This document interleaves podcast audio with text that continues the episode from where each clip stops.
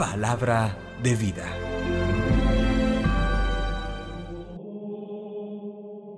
Del libro de los Proverbios, capítulo 21, versículos 1 al 6, 10 al 13. El corazón del rey es una acequia que el Señor canaliza donde quiere.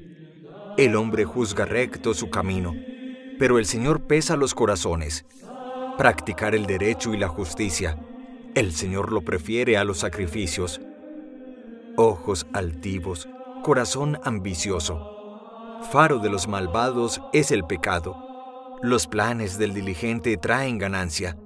Los del hombre atolondrado, indigencia. Tesoros ganados con boca embustera. Humo que se disipa y trampa mortal. El malvado se afana en el mal, nunca se apiada del prójimo. Castigas al cínico y aprende el inexperto, pero el sabio aprende oyendo la lección. El honrado observa la casa del malvado y ve cómo se hunde en la desgracia. Quien cierra sus oídos al clamor del pobre no será escuchado cuando grite. Palabra de Dios. Te alabamos, Señor. Salmo 119. Guíame, Señor, por la senda de tus mandatos. Dichoso el que con vida intachable camina en la ley del Señor. Guíame, Señor, por la senda de tus mandatos. Instrúyeme en el camino de tus mandatos y meditaré tus maravillas. Guíame, Señor, por la senda de tus mandatos. Escogí el camino verdadero, deseé tus mandatos. Guíame, Señor, por la senda de tus mandatos. Enséñame a cumplir tu ley y a guardarla de todo corazón. Guíame, Señor, por la senda de tus mandatos. Guíame por la senda de tus mandatos, porque ella es mi gozo. Guíame, Señor, por la senda de tus mandatos. Cumpliré sin cesar tu ley, por siempre jamás. Guíame, Señor, por la senda de tus mandatos. Del Santo Evangelio según San Lucas capítulo 8 versículos 19 al 21.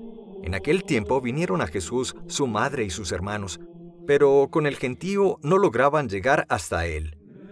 Entonces le avisaron, Tu madre y tus hermanos están fuera y quieren verte.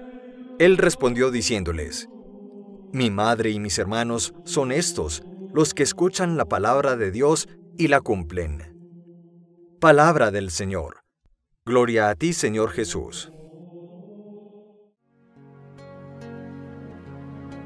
A partir de un texto muy conocido, donde espontáneamente le dicen a Jesús que su madre, su familia le busca, Jesús se sirve de esta sencilla expresión para hacer una aclaración definitiva.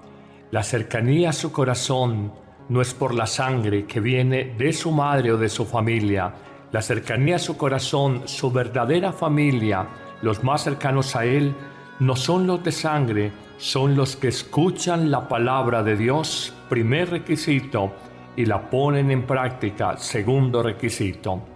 Es un muy breve evangelio, pero nos pone a pensar dos palabras centrales en todo el tema del seguimiento y de la cercanía al corazón del mismísimo Hijo de Dios. Cuando muchas veces hacemos promesas, mandas, se realiza algún tipo de actividad de ayuno diciendo quiero agradar a Dios, quiero que Él escuche mi necesidad, Él nos propone en cambio un camino muy sencillo a partir de dos pasos para entrar en el grupo de los más cercanos de su familia. El primero, escuchar verdaderamente la palabra de Dios la segunda, poner en práctica, poner por obra esa palabra de Dios. Detallémosla. Escuchar. ¿Qué no escucha el hombre de hoy en una sociedad de tanto ruido, de tantas tecnologías, de tantas premuras? La pregunta que nos hacemos es, ¿escuchamos a los hombres o escuchamos a Dios? ¿Escuchamos al mundo o escuchamos el mensaje del cielo? claramente Jesús, para que seamos parte integral de su familia, muy cercanos a Él, nos invita a escuchar en primer lugar como la gran prioridad, escuchar a Dios y escuchamos a Dios en su palabra. Pero pudiéramos decir nosotros, además de la palabra divina, leída, meditada, orada, contemplada, reflexionada, ¿cómo más escuchamos a Dios?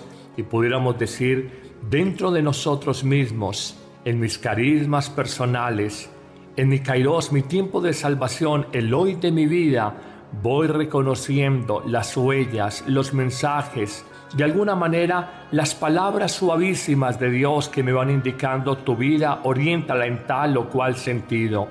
Aprendamos a escuchar a Dios dentro de nosotros mismos. Escuchemos los sonidos de nuestro cuerpo, las intuiciones de nuestro corazón, las mociones del Espíritu en largos ratos de oración Escuchemos a Dios dentro de nosotros mismos en las situaciones particulares que hoy, 22 de septiembre, estamos viviendo. Reconozcamos que Dios nos habla a partir de muchas circunstancias personales que estamos evidenciando. Por ejemplo, si te sientes enfermo, Dios te dice cuida tu salud. Si te sientes triste, Dios te está diciendo busca la alegría en mí si te sientes rabioso, si te sientes llevado por un pecado personal, el Señor te dice, confíate a mí, entrégate a mi gracia y verás un nuevo estilo de vida, una transformación en tu existencia.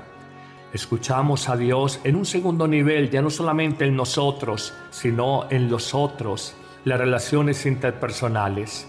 Cuando escuchamos los problemas de otros, de alguna manera iluminan nuestros propios problemas el misterio humano de otros de alguna manera aclara nuestro propio misterio personal. Las relaciones sanas o enfermas con otra persona son mensaje de Dios para decir si la relación es sana, cultívala. Si la relación con otra persona está enferma, está dañada, corrígela, sánala. Dios nos habla en el pobre y en sus necesidades. Dios nos habla en el sufriente y en sus dolores. Dios nos habla también en el rico y en sus abundancias. Dios nos habla en la soledad de aquel que pasa furtivamente por nuestra vida. Reconozcamos allí cómo también la voz de Dios nos está exhortando a tomar alguna actitud, a asumir algún valor evangélico de solidaridad, de compasión, de consejo, de apoyo a otro ser humano. Finalmente encontraremos un tercer nivel de escucha de Dios ya no solamente en nosotros, no solamente en los otros, sino en la creación. Lo hemos dicho en un evangelio de hace pocos días, aprendamos a escuchar a Dios en la sinfonía de la obra maravillosa creada por Él, en el gorgojeo de los pájaros, en el suave murmullo del viento del atardecer, en la cascada impetuosa de agua que cae en medio de las rocas. Allí, en el trenar, allí en las flores que se visten de mil colores en el jardín de la casa, en tantas situaciones un amanecer, la lluvia, la nube, la luna, el sol, las estrellas, el firmamento, hay mística, hay misterio, hay sinfonía, hay presencia de Dios, hay voces divinas. Es reconocer esa presencia de Dios en tantas situaciones del mundo animal, del mundo vegetal, del mismo ser humano en la llamada ecología humana. Pero hay un segundo requisito para ser de la familia de Jesús. Si el primero es escucharlo en nosotros mismos, en los otros, en la creación, el segundo requisito, condición para ser de la familia, la madre o los familiares de Jesús, es poner por obra el Evangelio, la palabra escuchada. No nos podemos quedar simplemente en teorizaciones, en escuchas respetuosas pero que no tienen concreción en la vida cotidiana.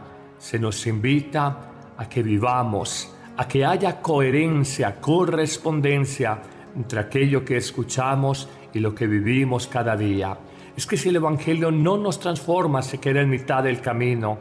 El Evangelio no es solamente para discursos bonitos, para escritos poéticos, para elucubraciones teológicas, para teorizaciones abstractas. El Evangelio fundamentalmente es una práctica de vida que nos lleva a renovar nuestra existencia y a replantear otra escala de valores. Si el Evangelio cada día meditado a través de una red social a que ustedes están escuchando no te lleva a ser un mejor esposo, un mejor hijo, una mejor madre, un mejor ser humano, estás perdiendo el tiempo, querido amigo. me escuchas en WhatsApp, me escuchas a través de una red social, el Facebook, no sé, en cualquiera de estas redes modernas. Pero realmente si tu vida no cambia, no podemos ser de la familia de Jesús porque no ponemos en práctica lo que Él nos dice. Hoy, cuando oímos discursos de los políticos en tiempos de campañas electorales, Hoy cuando escuchamos los discursos de muchas personas en medios de comunicación, hoy cuando escuchamos los discursos académicos de profesores o los discursos exhortativos de pastores y sacerdotes, preguntémonos, ¿nos quedamos simplemente en escuchar o verdaderamente nuestra vida se va transformando poco a poco, pero sí se va cambiando, sí se va renovando? Una invitación y un motivo de reflexión muy profunda Señor, que no solo te escuchen estas reflexiones, que mi vida verdaderamente se vaya iluminando, se vaya renovando cada día un poco más. El Señor te bendiga abundantemente en este día, en el nombre del Padre, y del Hijo, y del Espíritu Santo. Amén.